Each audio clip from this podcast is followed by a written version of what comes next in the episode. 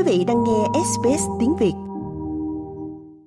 Vẫn chung tay hoạt động sau 30 năm, hai chị em bà Tina Angelidis và Katerina Savopoulos đang bận rộn đóng gói sô-cô-la trong nhà bếp thương mại của họ ở phía tây Sydney.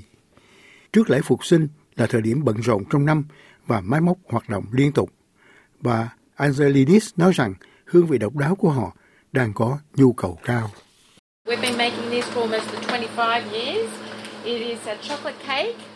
Chúng tôi đã làm thứ bánh này gần 25 năm rồi. Một chiếc bánh sô-cô-la, rất là nhiều rượu rum, dừa và anh đào. Chúng là phiên bản của chiếc bánh nóng hổi mà chúng tôi làm 12.000 chiếc. Rồi tất cả đều được bán hết sạch luôn. Đó là một trong 40 hương vị trong sản phẩm sô-cô-la có tên là Adora của họ. Còn bà Angelidis tự hào thông báo rằng cửa hàng thứ 8 của họ sẽ sớm được khai trương tại khu vực Windsor của Sydney. Trong khi nhiều dự án kinh doanh nhỏ phải vật lộn để duy trì hoạt động trong những năm xảy ra đại dịch, bà nói rằng dự án kinh doanh của gia đình này đang dần mở rộng. Chúng tôi đã mở ba cửa hàng trong thời kỳ Covid. Điều đó tốt hơn cho chúng tôi. Vì một số người trong này đã sống trong yên tĩnh. Đó là sự cân bằng. Chúng tôi mở hai cửa hàng ở các khu dân cư. Sau đó chúng tôi quay trở lại thành phố vì chúng tôi tin rằng thành phố sẽ phát triển. Vượt qua những thách thức tài chính là chìa khóa thành công của họ. Khi còn là những bà mẹ trẻ, với 8 đứa con nhỏ, họ bắt đầu vào năm 1993 bằng cách tự tay cuộn nắm cục trên băng ghế trong bếp. Bà Staropoulos cho biết trong những năm đầu tiên, sự hỗ trợ của gia đình là rất quan trọng. Ban đầu chúng tôi làm việc tại nhà cách đây 30 năm và sau đó chúng tôi đã giành được một số giải thưởng tại buổi biểu diễn lễ phục sinh hoàng gia. Chúng tôi cần tiếp tục và biết rằng chúng tôi sẽ thuê một nơi nào đó. Bố mẹ tôi tất nhiên vốn là người Hy Lạp, họ nói không, không thể thuê. Vì vậy họ đã cho chúng tôi tiền đặt cọc để mua cơ sở kinh doanh đầu tiên của chúng tôi. Một phần ba trong số 2,4 triệu doanh nghiệp nhỏ và doanh nghiệp gia đình của Úc thuộc sở hữu những người di cư và nhiều dự án kinh doanh đã thành công nhờ sự hỗ trợ tài chính từ đại gia đình và người thân, thường làm việc nhiều giờ với mức lương thấp hoặc không có lương. Bà Angelidis giải thích. Nếu không có cha mẹ, tôi không nghĩ chúng tôi có thể bắt đầu, vì họ không chỉ hỗ trợ chúng tôi về mặt tài chính, mà còn đặc biệt chăm sóc các con tôi sau giờ học. Được biết sự hỗ trợ tài chính từ gia đình và bạn bè là rất quan trọng đối với nhiều công ty khởi nghiệp ở Úc, đặc biệt là những công ty do phụ nữ thành lập. Theo bà Amanda Price, người đứng đầu các dự án tăng trưởng cao tại dịch vụ tư vấn và thuế có tên là KPMG. Có một số thách thức khá lớn mà tôi nghĩ rằng các nhà sáng lập nữ đang phải đối mặt trong việc bảo đảm nguồn vốn. Một trong những lý do mà các công ty Úc thường hoạt động tốt khi có suy thoái kinh tế hoặc suy thoái thị trường là do chúng tôi khá kiên cường và chúng tôi đã học được cách huy động vốn cho các công ty của mình, tìm các nguồn tài trợ khác nhau để làm điều này, từ đó phát triển các công ty hiệu quả về vốn.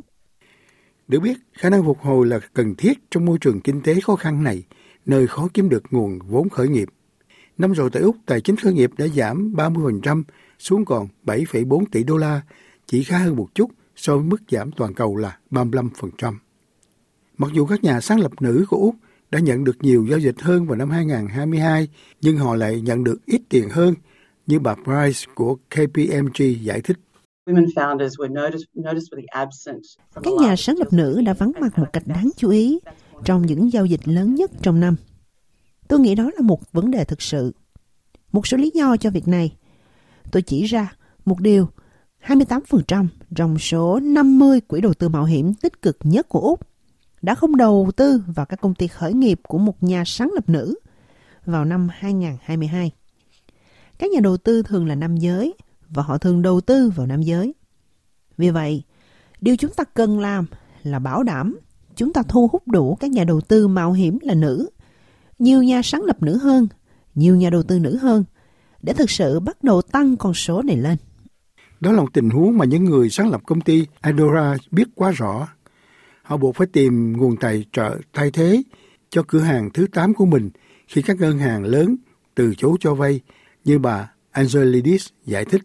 Banks. 100%. Banks.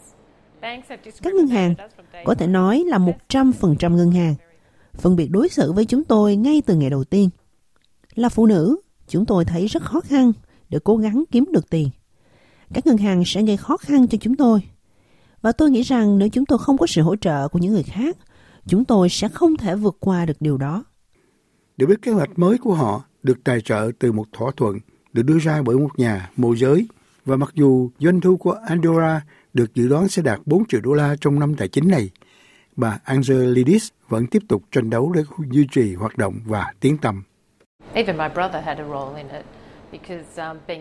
Ngay cả anh trai tôi cũng có một vai trò trong đó, bởi vì hai phụ nữ trong ngành, chúng tôi phải tham gia một cuộc triển lãm thương mại. Tôi dự đoán như thế nào về cách mọi người đối xử với chúng tôi khi tôi là phụ nữ, đó là họ sẽ phớt lờ chúng tôi. Còn đối với những nhà sáng lập nữ khác đang muốn bắt đầu, bà Angelidis có lời khuyên sau đây. Hãy yêu cầu được giúp đỡ, trực tiếp đến gặp những người thực sự giúp đỡ bạn, gia đình và bạn bè. Đều tốt cả, thế nhưng chúng ta cần có những lời khuyên chuyên nghiệp.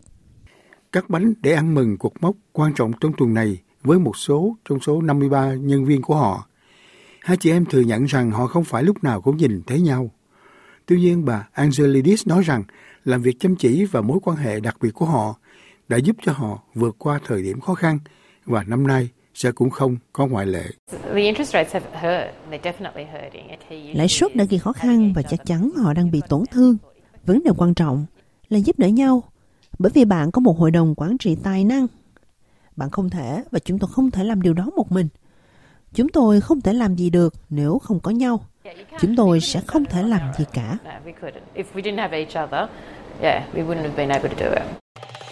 Quý vị muốn nghe những câu chuyện tương tự có trên Apple Podcast, Google Podcast, Spotify hoặc tải về để nghe bất cứ lúc nào.